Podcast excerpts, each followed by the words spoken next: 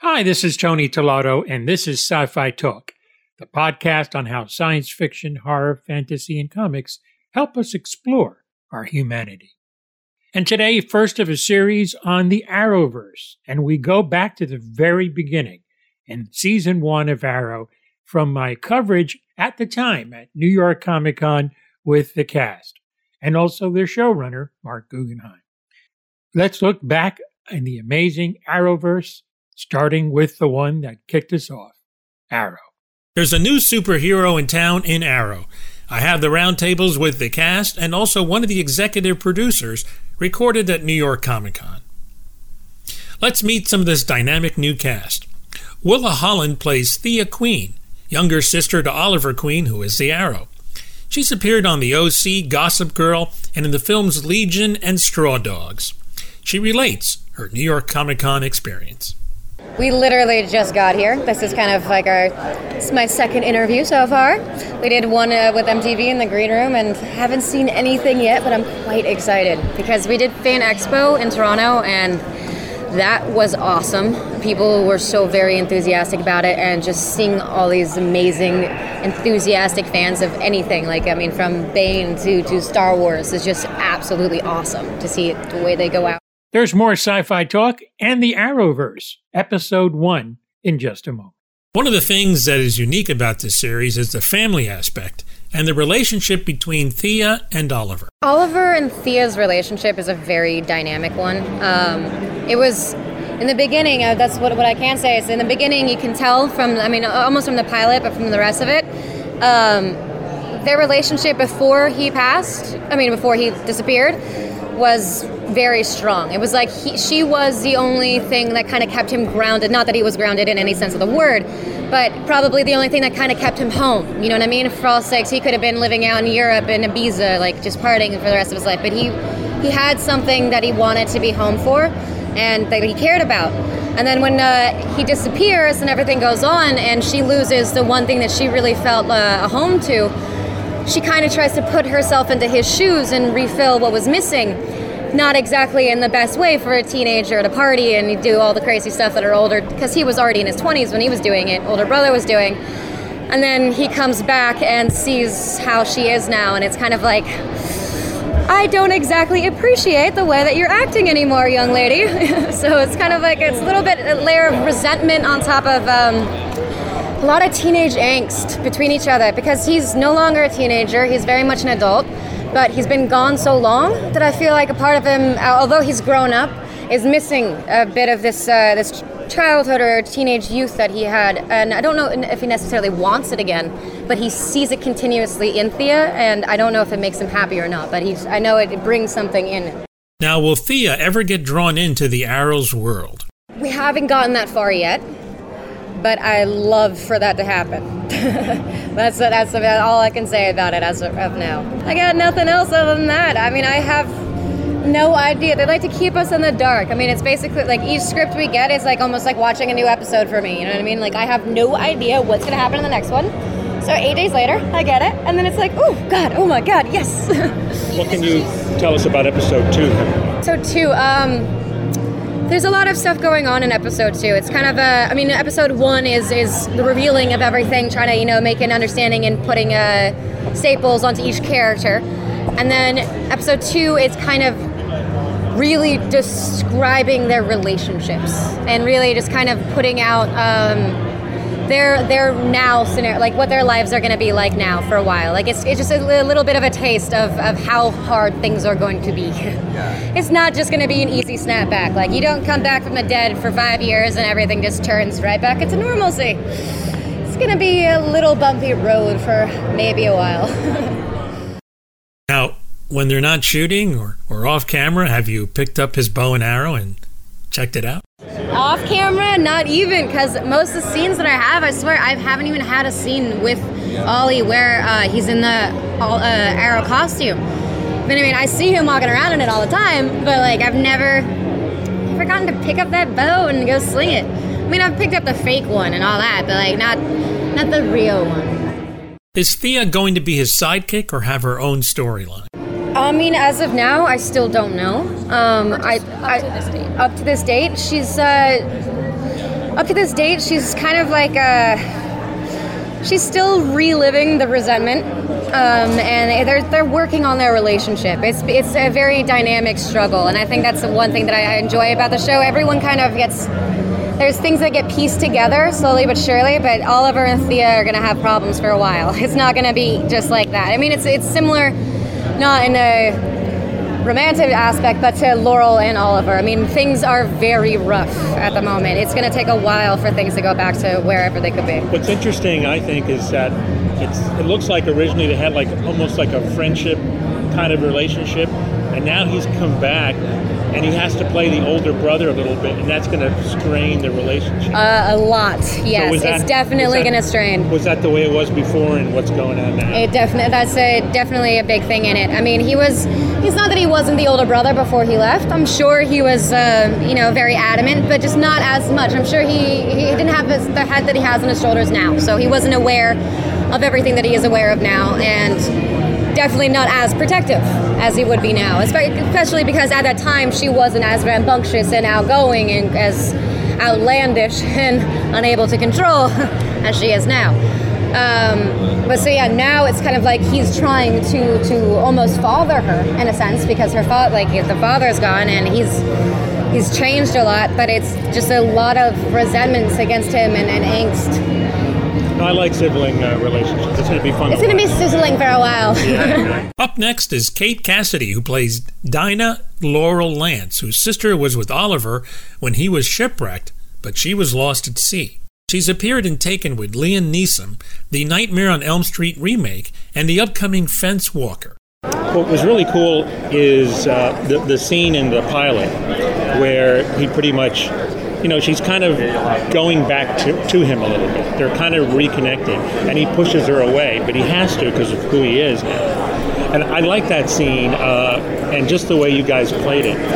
Is that relationship obviously is going to go through a lot of different changes as the series progresses? Do you guys have a, an idea where it's going, or, or you know, where you're going to end up? As far as you know, Laurel and Oliver, obviously they have a lot of history together. I don't you never know what can happen. I have, you know, it's television. I feel like anything can happen. Um, in in my mind, what I think will happen. To me, Laurel and Oliver are like meant to be. Um, they were each other's first everything and again, this is in, in, in my brain, in my sure. mind. The, the writers may be like, actually, you know, one episode I'll read and all of a sudden it'll totally change. But to this moment, it's how do you forgive someone for betraying you the way that he betrayed her and took her sister away? Um, I have sisters. If any man ever did that to me, tell you something. Uh, it certainly would not for me, uh, play out. I don't know if I'd be able to face that person again. But having said that, I think Laurel is very, and not to say like, well, she's very, very strong.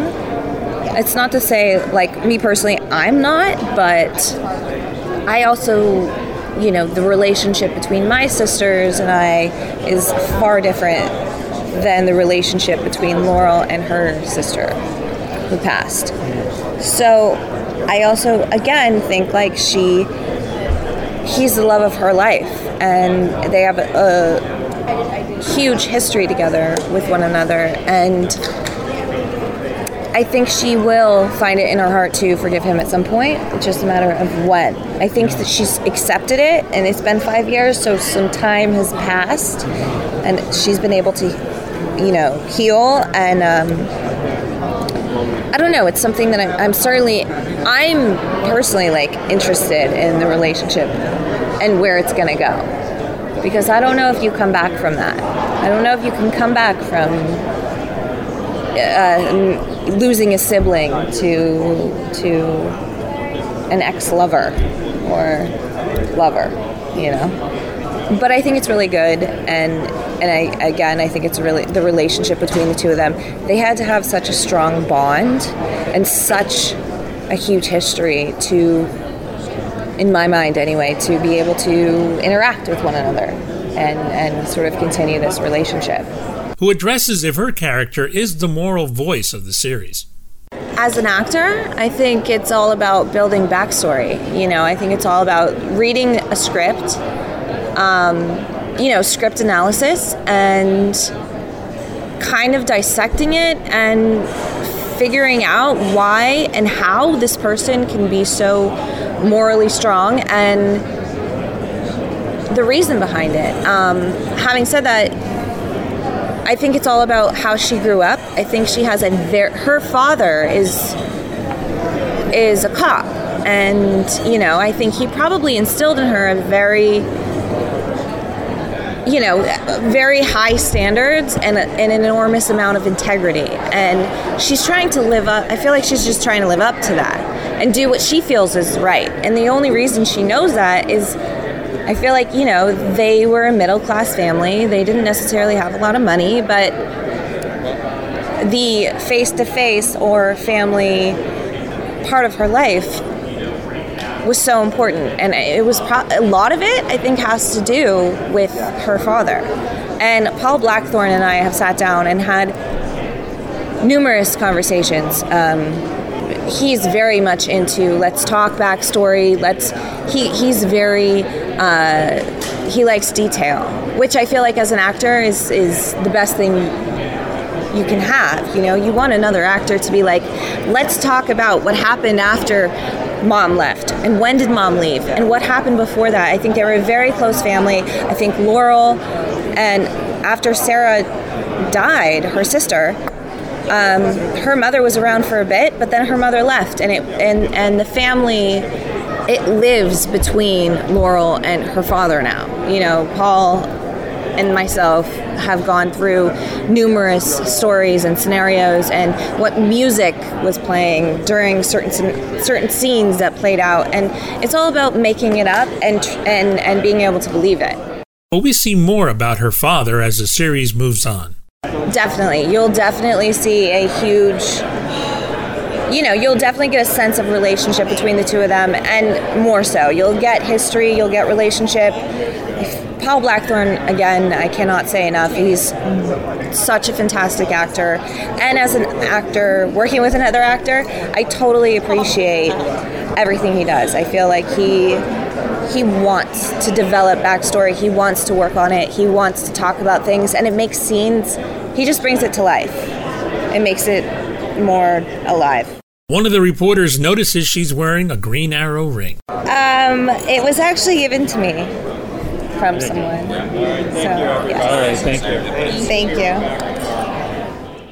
Sci Fi Talk returns with more on Arrow Season 1 as I look at the Arrowverse here on Sci Fi Talk.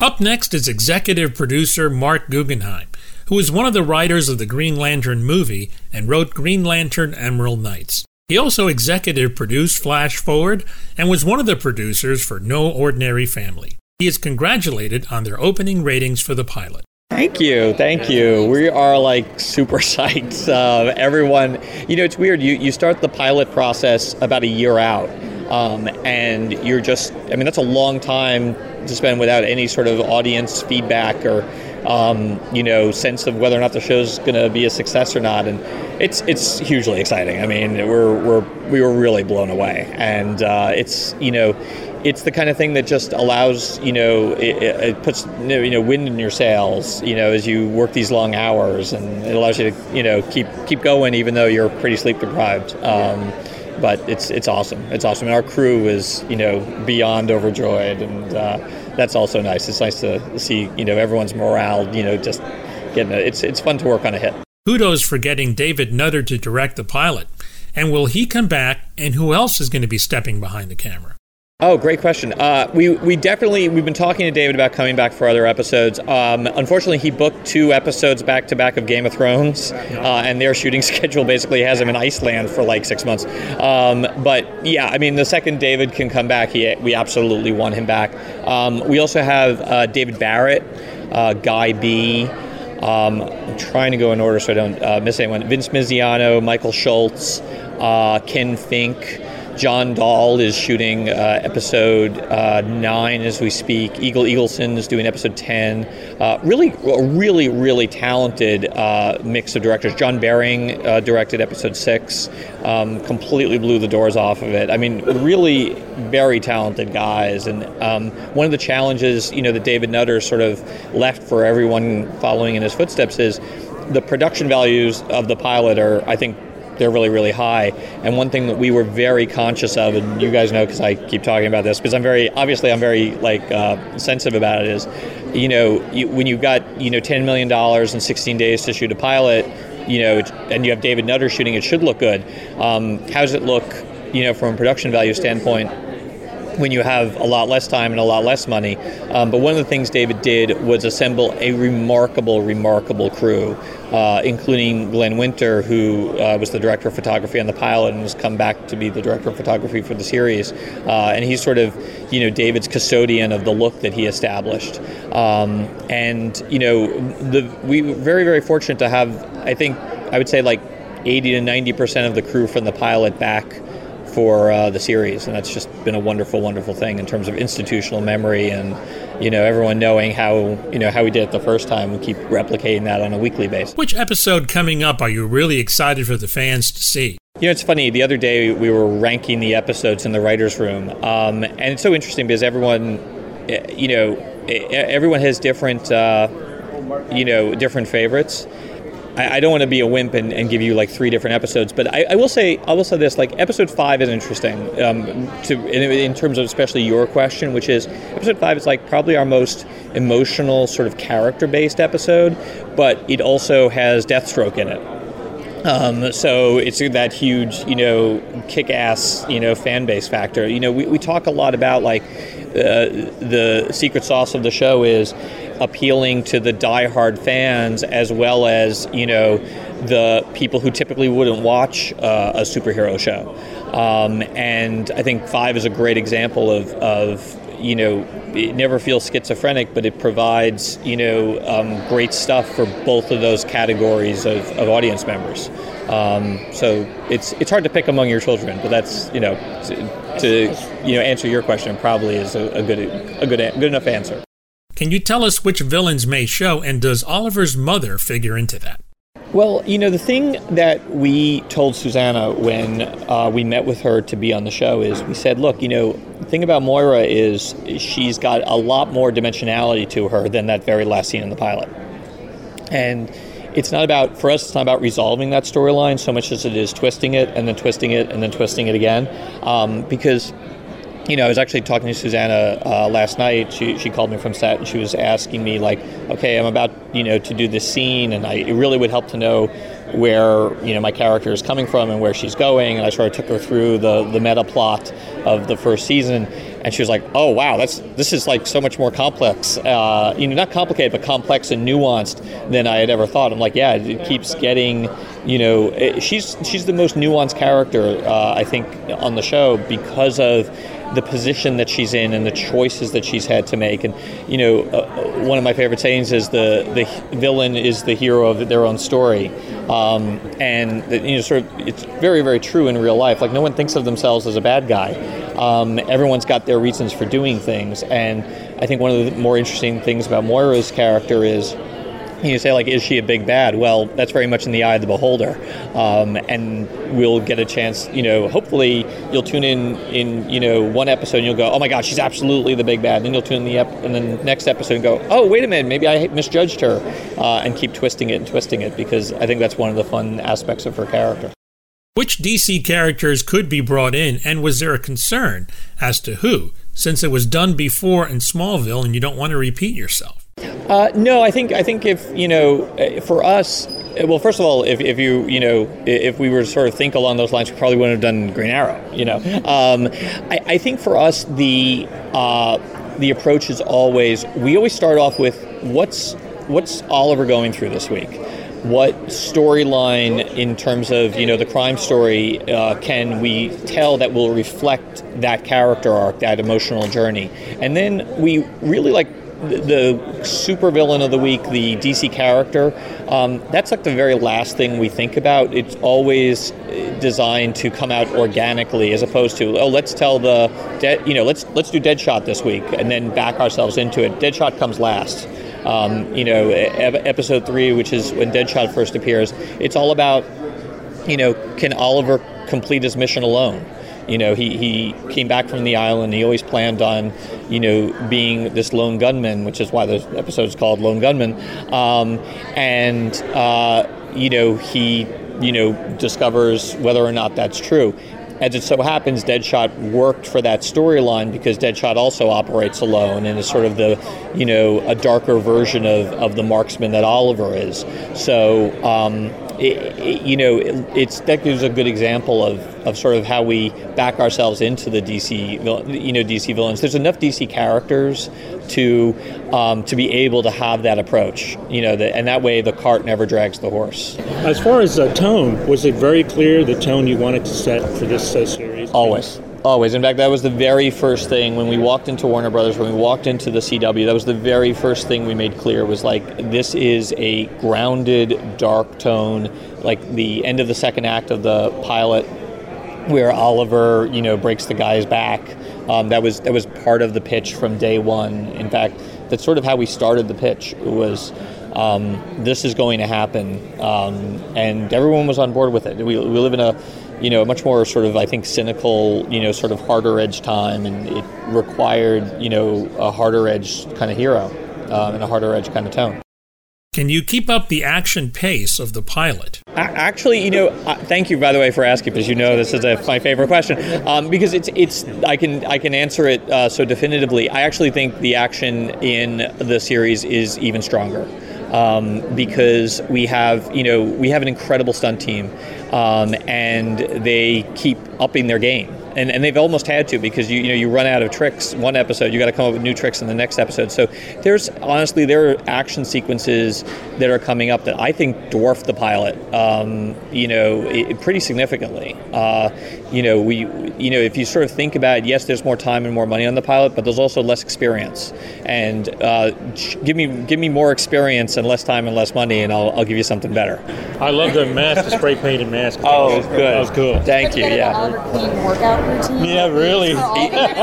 we we keep. I I was on the set and I I like just tried to hang from the salmon ladder. I'm like, I'm like, you can't even do a pull up. I was That's like, amazing. I was like, well, I, I can do a pull up, but I was like, we were. I actually, my first thought was, we are bad producers. We never should have let him do that because was that him? that's him. That's him. Oh yeah, that's him. And, uh, really quick, like uh, we'd send him up early to Vancouver to do tra- you know physical training.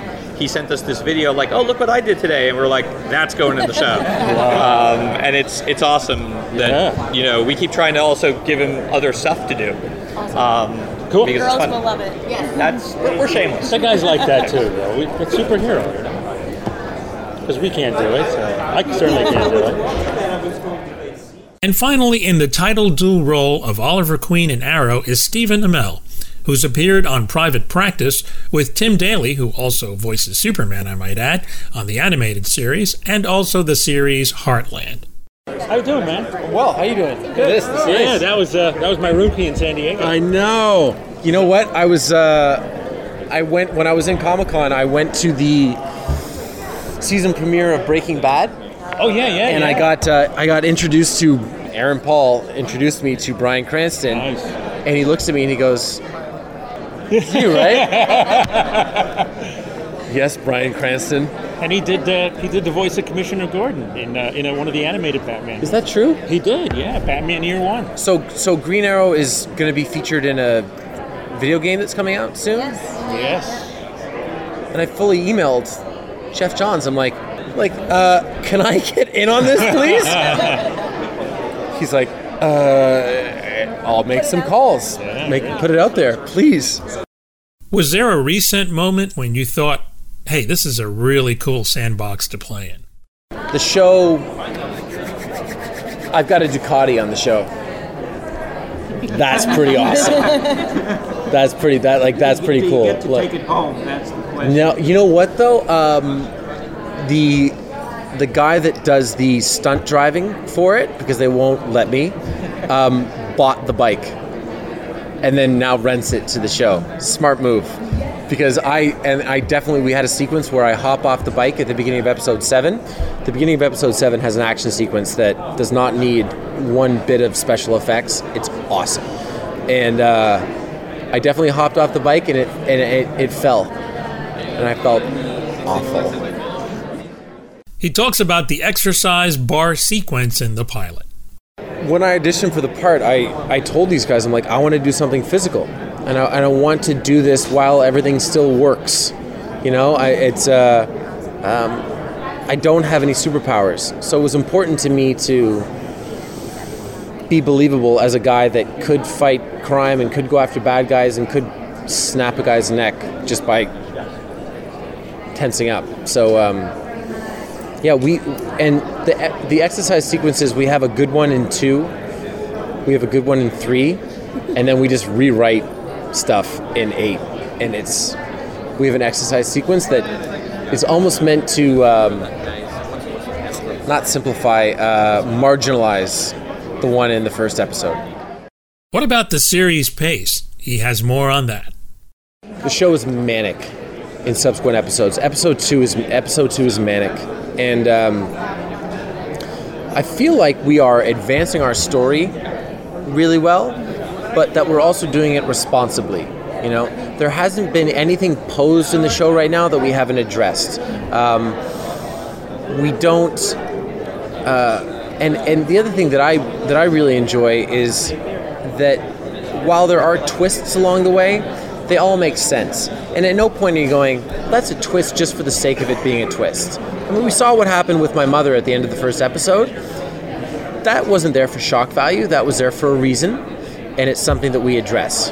Um, you know, we don't do anything on the show that we don't pay off later. We show the Deathstroke mask at the beginning of the pilot, Deathstroke's on his way. And uh, I, I, like that. I, I like that aspect of our storytelling. But yeah, we're at episode two and three and four. There's a bit of a reset in five. It's a little bit of a different type of episode, but those first four episodes are manic. They're all like the pilot. What's interesting is he not only came back from the island with physical scars, but he has some mental ones. And he's kind of dealing with that. Yeah. So there's a lot of room to evolve this guy and to become more of a hero because he does, right now, is dealing with a darker side, too. Oliver in the pilot is very centered. Immediately in the second episode, we see angry Arrow. You know, it, it, when he speaks with Adam Hunt, he's very centered. You're going to do this or I'm going to do that. In episode two, he goes after a guy because it becomes personal for him. And the other thing that's interesting for me right now is we are seeing the deconstruction of Oliver Queen on the island. He goes there as one thing and he just gets broken down to nothing. And uh, that's so fun to play. And will Arrow continue on the vigilante path? Very soon he's going to start to. Um, Detective Lance is after him. But they're both after the same thing. So their paths will cross soon. Could Oliver ever hang up the arrow suit and just walk away someday? Well, he's got a he has a mission. So if he accomplishes it, he doesn't want to do this, he has to. Like it's a pro- he made a promise to his father. You know, if he could you know, retire into the country, probably with Laurel, I think that he would, but uh, he's nowhere close to doing that now. Thank you, Thanks, guys. That was. Good. Thank you. Thanks, guys. Thank you, man. Special thanks to the CW and New York Comic Con. Really amazing to look back on that. Every month I'll have a new episode featuring the, each series based on when they appeared. Until the very next Sci Fi Talk, and stay tuned for more on the Arrowverse on future episodes. This is Tony Tellado.